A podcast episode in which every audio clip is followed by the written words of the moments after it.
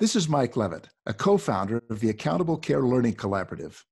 Our nation is faced with two very important but sometimes competing priorities. We have a duty to provide the best possible health care for every patient, but we must also remain competitive in a global marketplace. That's what value based care is all about. Our challenge is to create a uniquely American system of healthcare. Truly, we're in a race to make value work.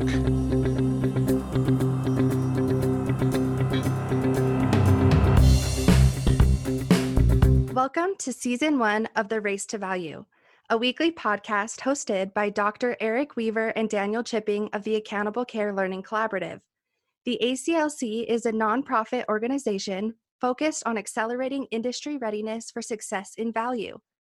With its competency based framework for health value, the ACLC is working with healthcare organizations all over the country to create the workforce of tomorrow.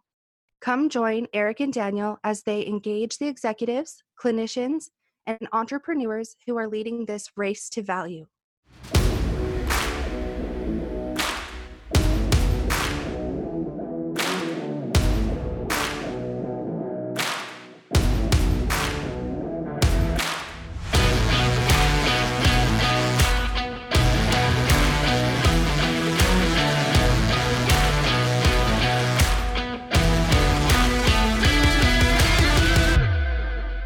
Dr. Klasko, I'm also thinking about as we begin re-architecting healthcare and what that looks like. You know, we've talked about the countless forces of technology from mobile phones, cloud, artificial intelligence, and everything really driving and coalescing into this movement towards health assurance. But I keep thinking about the industry as you describe it. It's so heavily regulated and massively subsidized and full of all these structural distortions where it doesn't seem like consumerism really drives change like it does in other industries. Know, in this era of social media and digital everything, we demand that every other industry serves consumers better, but consumers haven't yet demanded that of healthcare in the years past. And it seems like now we're starting to unleash consumerism in healthcare in a way maybe we haven't before, you know, through what Livongo has done, or maybe, you know, patients accessing telehealth during the pandemic and then realizing there's a better way. I just think about as you define health assurance in the manifesto about every person must get continuous real time data.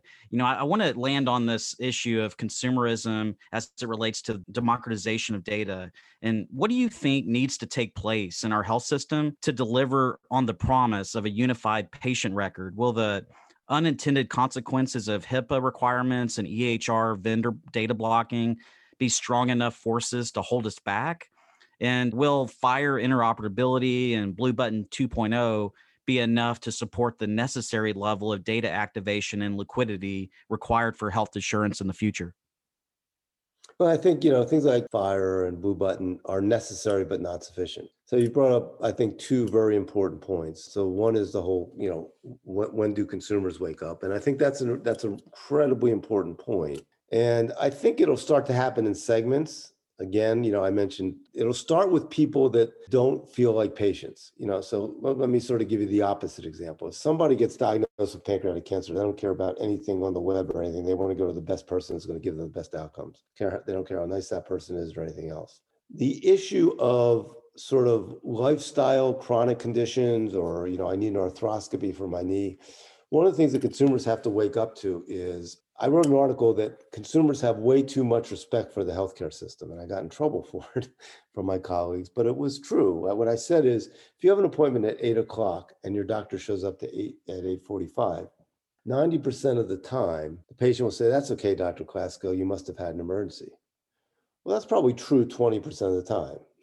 The other eighty percent of the time, the doctor, you know, was at grand rounds or having a conversation or or whatever, doing something else but they know that the patients will tolerate that. And why do patients tolerate that? Because they assume, well, you know, my doctor must be the best. Well, in, in most places, other than very rural places, there, there are 20 or 30 really good doctors that can do that. And, and you need to not assume that if your doctor isn't working with you, isn't consumer centric, that you're stuck.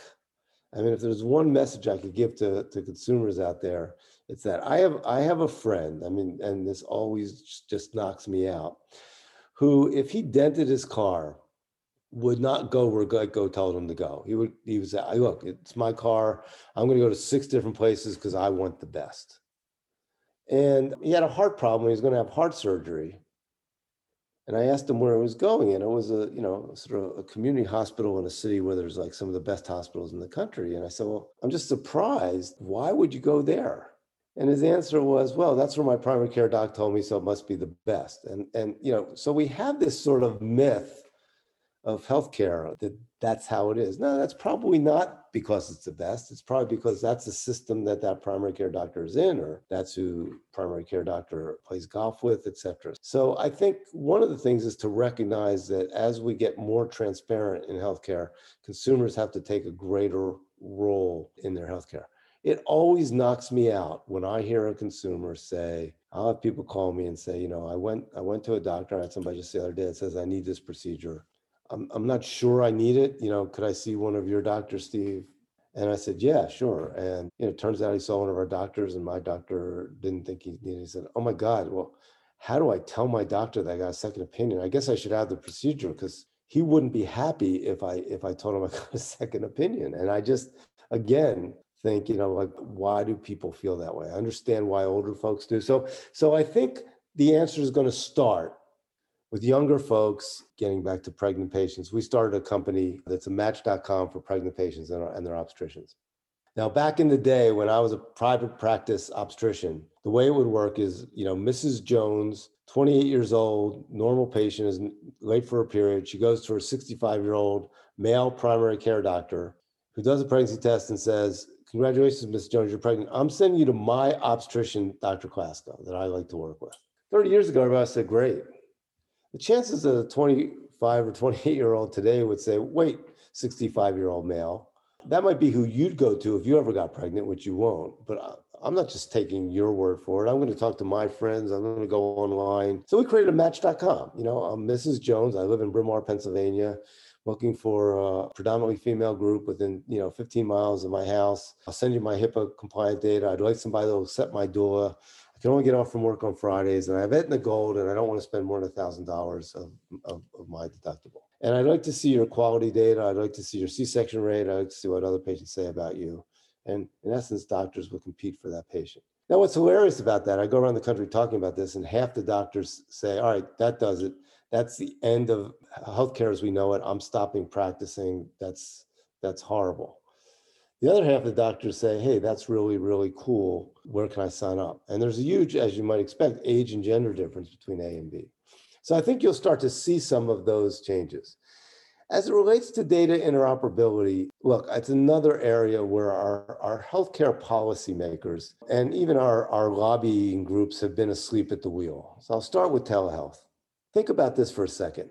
30 or 40 years ago, and, and it hit me because the World Economic Forum, one of the heads of finance said to me, you know, Steve, 30 years ago, the two sectors that escaped the consumer revolution were banking and healthcare. Now you're alone. I was thinking about the pandemic because 30 years ago, we would have had to have all sorts of restrictions of people lining up on Fridays to deposit their checks. And well, you can only do it every other Friday, or you have to get a number because we don't want people, you know, hanging out together. And when you think about that revolution, I don't think you got up this morning if you deposited check and said, I think I will telebank this morning. It's just the banking went from 90% in the bank to 90% at home through a variety of easing up regulations and a variety of technologies and a variety of consumers looking at things differently, right? I mean, my dad, before he died, was 90 something when he died, you know, just assumed that you would go to a bank and he would never ever do something at home because he thought his money would be lost just like that person thought that you know i have to go to this hospital or that hospital. So i think that the banking is sort of a good example. Now when you think about telehealth i can practice physically in 48 states. I can only do telehealth in maybe 16 or 20 states because a lot of state medical societies don't want me or jefferson coming into their state and doing telehealth. So that would be like if you needed a different atm card when banking went through their revolution for every state with a different code, it would not have made it. So we need to look at things a little bit differently there. Same thing with data interoperability. That whole situation is ridiculous. And I think that that frankly, even the HIPAA part of it, while it's it's an important part, the privacy part is an important part, data needs to be interoperable. It is just absolutely crazy that every most of the data I have to get, I have to get through insurance companies. And by the way, the insurance company won't give me data on my patient. Let's say if they got readmitted to a different hospital because they don't want me to know what, what they pay that hospital. So data clearly needs to be freer, needs to be interoperable.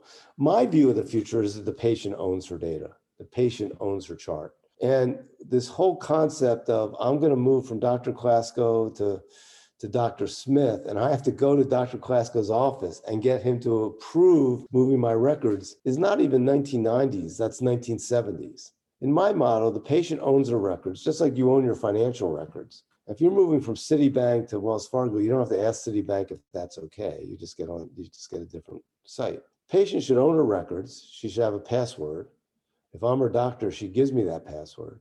The moment she wants to go to a different doctor, she just pay, changes the password and gives that doctor the password. And then we have sort of some, you know, for lack of a better word, fail-safe passwords for trauma, emergency rooms, et cetera, that are audited. So to me, that's where charts should go. That's where data should go. It should be totally transparent to the patient. As it relates to the sort of interoperability issues of I'm Epic, you're Cerner, I'm Allscripts, that's another sort of, in my mind, absurd reality. And one of the companies we're working on with General Catalyst as part of our health assurance is a FHIR company called Commure which really creates a single sign on that sort of overcomes, if you will, the tyranny of the traditional EMR. EMRs were started as, in essence, financial and business entities, and in situations like Epic and Cerner, they've really advanced quite a bit.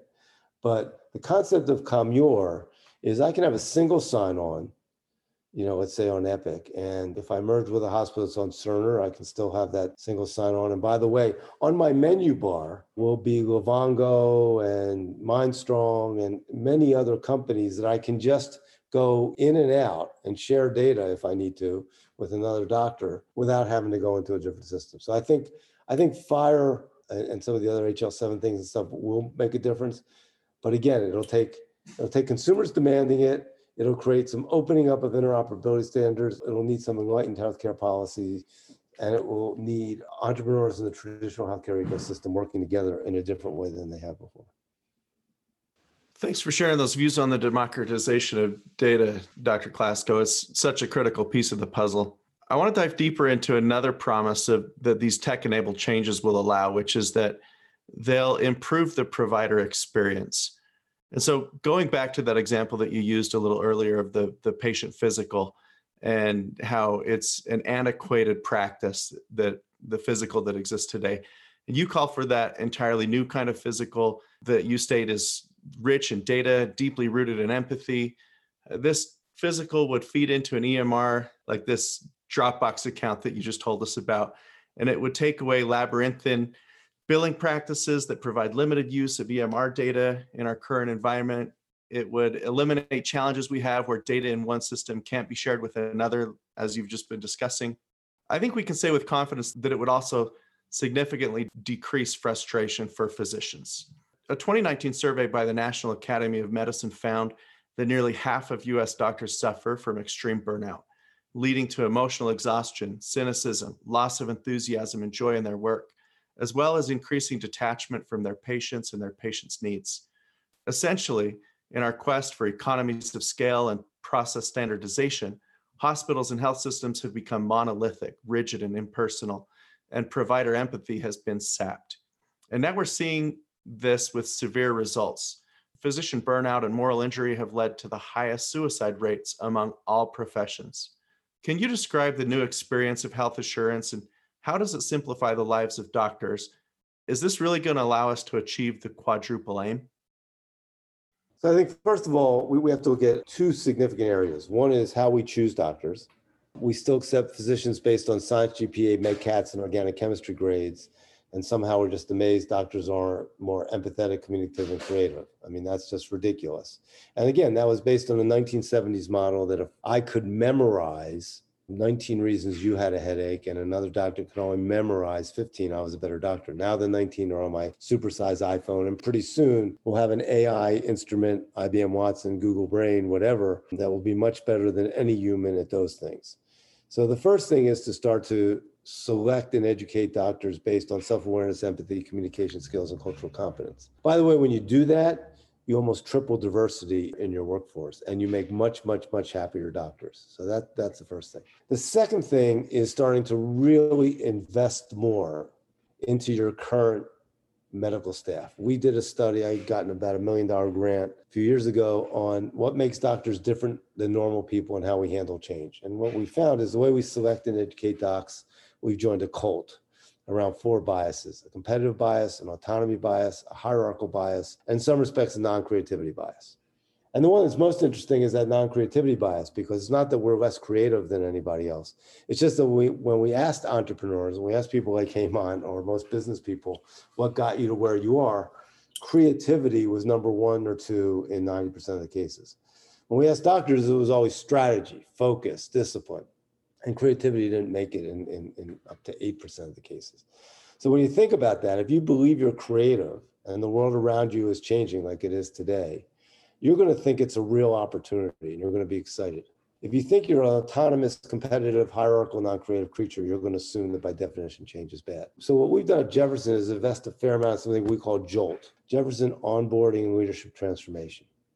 And it's basically a, a, model where we can take our current potential leaders and really get them through a very, not just rigorous course, but really change some of their cultural thoughts through projects, through coaching, etc. But some of it is just understanding who you're who you're going after. We did a study where we looked around the country, about 20% of the docs of a medical staff will get it. They'll follow anything you do. About 15% will never get it. And then there's a 65% in the middle. What we found though that's interesting is that where we spend our time as leaders, we spend about 40% of our time with the docs that get it because it's comfortable. We like them, they like us.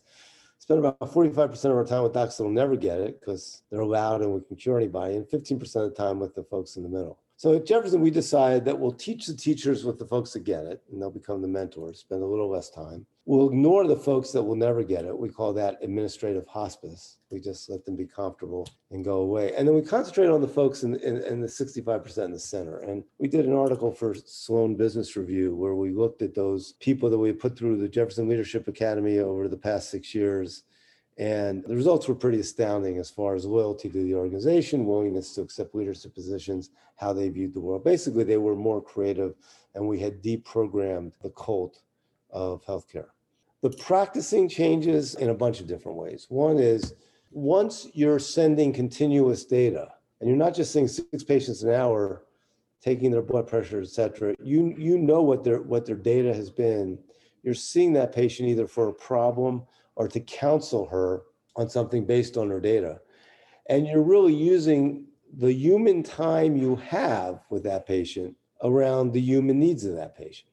So, you know, how's life going? You know, how's the pandemic affected you? You know, tell me about, you know, your children. So you're having those kind of conversations, which get to those social determinants of health because you've already gotten all the data. You don't need to come close to spending that time you know what the patient's weight is because they're stepping on the scale every day. By the way, you know, if you take some like congestive heart failure and some of those kind of chronic diseases, you know, in congestive heart failure, we, we get worried that they're getting worse if their weight jumps up. Well, we still have people come to the office in some respects every couple times a week to get their weight checked. Well, that's ridiculous when you can step on a scale every day and have that have that come in. I think the other thing that will change a lot is the whole concept of physical is ridiculous for another reason. It's like the only thing that matters is from my neck down. Just just the word physical is okay. So I only care about you know your physical status. I don't care about your brain. I don't care about your emotional, social, or spiritual needs. I'm just going to check everything from the waist down in your organs. So beyond the fact that it's a single point in time, beyond the fact that it's data driven and not human driven, we also have to make sure that there's a lot more about social, emotional, spiritual, and mental brain health issues that are involved when humans are seeing a person. So, Dr. Klasko, as the chief executive officer for one of the top health systems in the country, I know you have a really unique perspective on the future of hospitals. And some would say your business thesis regarding economies of unscale would be a radical position. When I was reading your manifesto, I was reminded of the movie Jerry Maguire, where Tom Cruise's character, after experiencing a, a crisis of conscience, he writes a 25 page manifesto titled The Things We Think and Do Not Say, The Future of Our Business. And that led him to on a new journey to build a company really based on the hard truths that he learned while working in an industry that was entirely broken. And the scenario depicted in that movie reminded me of what your co author, Hemant, describes in your book as Klasko's Conundrum. And he describes how Jefferson one of the fastest growing academic medical centers in the nation as it expanded from three to 14 hospitals in the last few years. And through these six mergers and acquisitions, he describes how you had to do this in a broken fee for service world to really merge operations so that you can become an, an essential asset for the community. However, in the next few years as the industry moves to value and health assurance and care becomes more virtualized and procedures shift more and more into the ambulatory setting, you're going to have to completely unscale so that Jefferson can turn into that vision of healthcare with no address.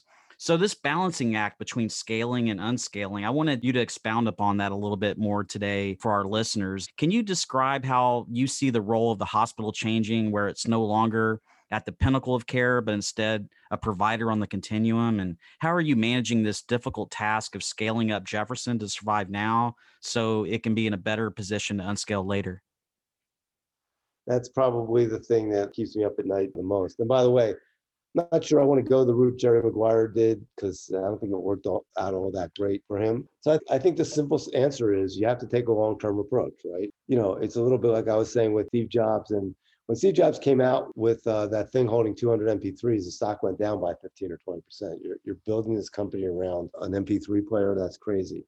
So the, the, the corollary to that would be when we started telehealth and we came up with that sort of model where we could, you know, get 50% of our patients out of our expensive and efficient ED. And I realized that we would go bankrupt if we really did that under the current insurance model. So what we did is we started with our employees. We have 32,000 employees and we had just gotten a new uh, plan administrator and we said let's do this. Let's tell people that if they just come for our employees if they since we're self-insured if they just come to our our acute care emergency room it'll be a $500 deductible. If they go through jeff connect and we send them to the emergency room it'll be a zero deductible. And lo and behold we found that it was incredibly successful. We were able to get you know a certain percentage of our patients that would have gone to the ed out of the ed we were able to uh, have a much higher patient satisfaction by taking care of them through urgent care or through telehealth or through an appointment the next day. And we saved money for the system because in this case, we were the insurer, we were the, we were the employer, and we were the provider. So I think that uh, Livongo was very similar. At the very beginning, we couldn't get our insurers to buy into that. And it really didn't make a whole lot of sense for us because the whole idea of Livongo is you won't have to see your primary care doc as much, you won't have to go to the ED as much, you won't be hospitalized as much. All good things, all things that would save the insurer a lot of money, all things that were antithetical to how we make money. So again, we did that with our employees and with some of our value-based deals where we had more of a percentage of premium. When it comes to the more radical disruptions, the way I look at it, there are some things that I'm going to have to eat, for lack of a better word, current operating margin to A, do the right thing. We have three values put people first, do the right thing, and, and be bold and think different. And, you know, just to get to the COVID crisis, we could have lost a lot less money through the COVID crisis if we hadn't done those three things, but we had one of the lowest employee infectivity rates in the country. So we, we made we made decisions around those values that cost us a, a lot of money, but were the right decisions. We also did a joint venture with Aramark to actually take uh, Aramark, one of the largest facility companies in the world, and partner with Jefferson around safety. So we took our expertise in safety and created a startup company with Aramark called EverSafe. So we took that sort of long-term mentality into our short-term thinking. But the simple fact is there's only two choices. Like I said, you're, you're, you're either Sears, Penney's, Macy's, saying, I'm going to eke out my people coming to my store margin as long as I can. And then hopefully, at the point that it becomes untenable, there will be a new CEO. Or you can convince your board that there's a long term play here that's going to, you know, Jefferson's 195 years old. We plan to be another 195 years old. And while it might affect our short term P&L, we're going to be ahead of the system in the Amazon moment and, and do it in a way that frankly, you know, we, we still do have to make some some decisions where unscaling too quick would cause some some pretty major issues. So it is an absolute balancing act that affects a lot of our employees, that affects uh, a lot of the senior managers, that affects how we get paid, but that starts the model of stopping to think about our major two drivers are in-person student enrollment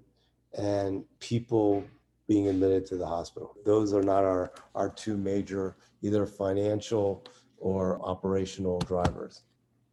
So, Dr. Klasko, similar to what you just described, the future role of hospitals, let's talk about the commensurate shift that you've been alluding to earlier as well, which is on the payer slash insurance side of the equation. Your vision calls for an industry where normal economics are at play, but the current model of insurance really gets in the way of how consumer markets are supposed to work.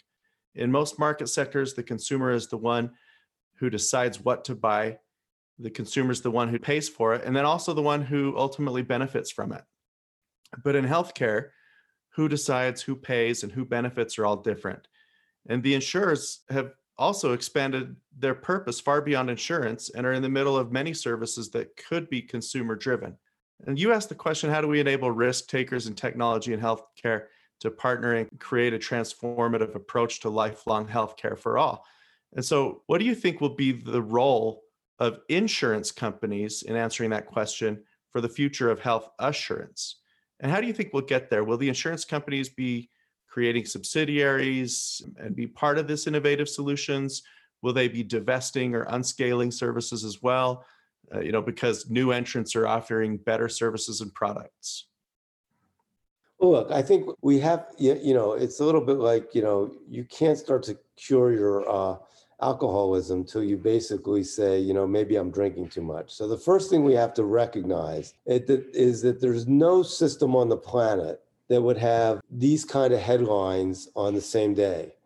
You know, Mayo Clinic furloughs, cuts hours of 30,000 employees to help offset $3 billion in pandemic losses. COVID 19 pushes Cleveland Clinic to a $40 million operating loss in quarter one. AHA report hospital financial losses from COVID 19 expected to top $323 billion in, in 2020. And then the same day, Anthem up 14.9%, $2.3 billion profit. Cigna up 24.6%, $1.8 billion profit. Centene 100% profit increase. United Healthcare 100% profit increase. So, so the first thing we have to do is diagnose the fact that the concept of medical loss ratios is antithetical to any kind of efficient system. How much can I get from the employers based on what I think I'm going to pay out next year and how little do I have to actually pay out. That's actually how those folks' profit gets done. So that makes no sense. And then you then you start to look at it from the consumer perspective, where it's, you know, again, if you were going to come up with a more bizarre system, to your point, you couldn't come up with a more bizarre system. It works like this. I work at a place, you know, I have healthcare needs, I have a doctor.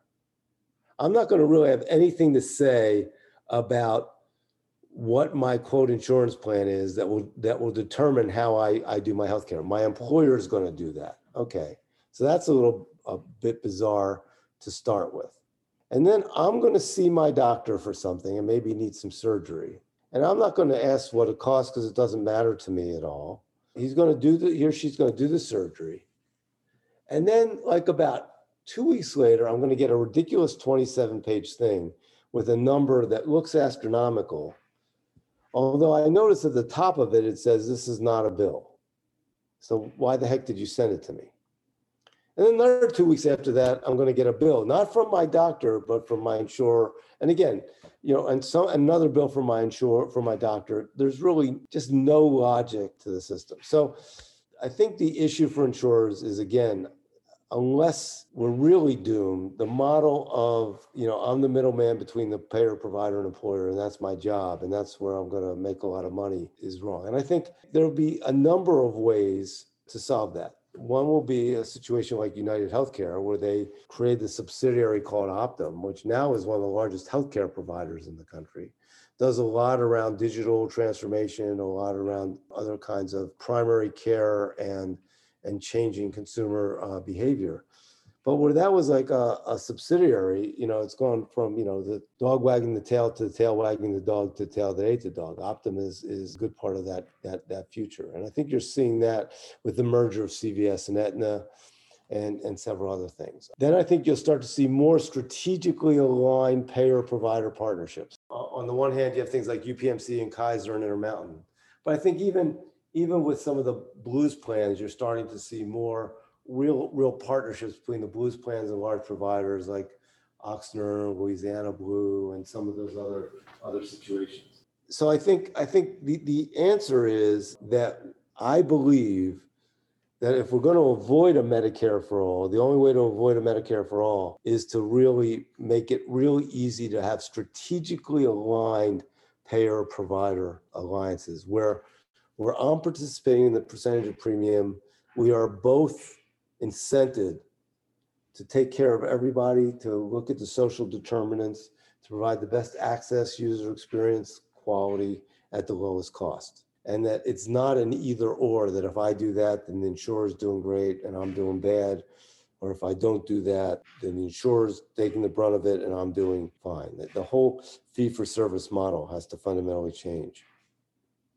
So, Dr. Klasko, I have to ask you this question about the future of medical science. And, you know, you've described a future where health and medicine come together. We pay everyone on value. We forge creative partnerships between health leaders and entrepreneurs. We establish secure connectivity. We share data with patients and all the innovation that comes about. But I mean, hearing you speak about the fourth industrial revolution and all of the different technologies between AI and the Internet of Things and 5G and 3D printing and robotics, I think about where this takes us into the diagnostic realm. And I'd like to ask you about how Industry 4.0 will merge with and align with advances in biotechnology where we could unlock the medical benefits of human genomic mapping. And as we think about the future of medicine, can you provide our listeners with some of your insights about how technology innovation will continue to advance into the diagnostic realm? And what are your thoughts about maybe like the gene editing possibilities of CRISPR? And do you think we'll ever be able to get past our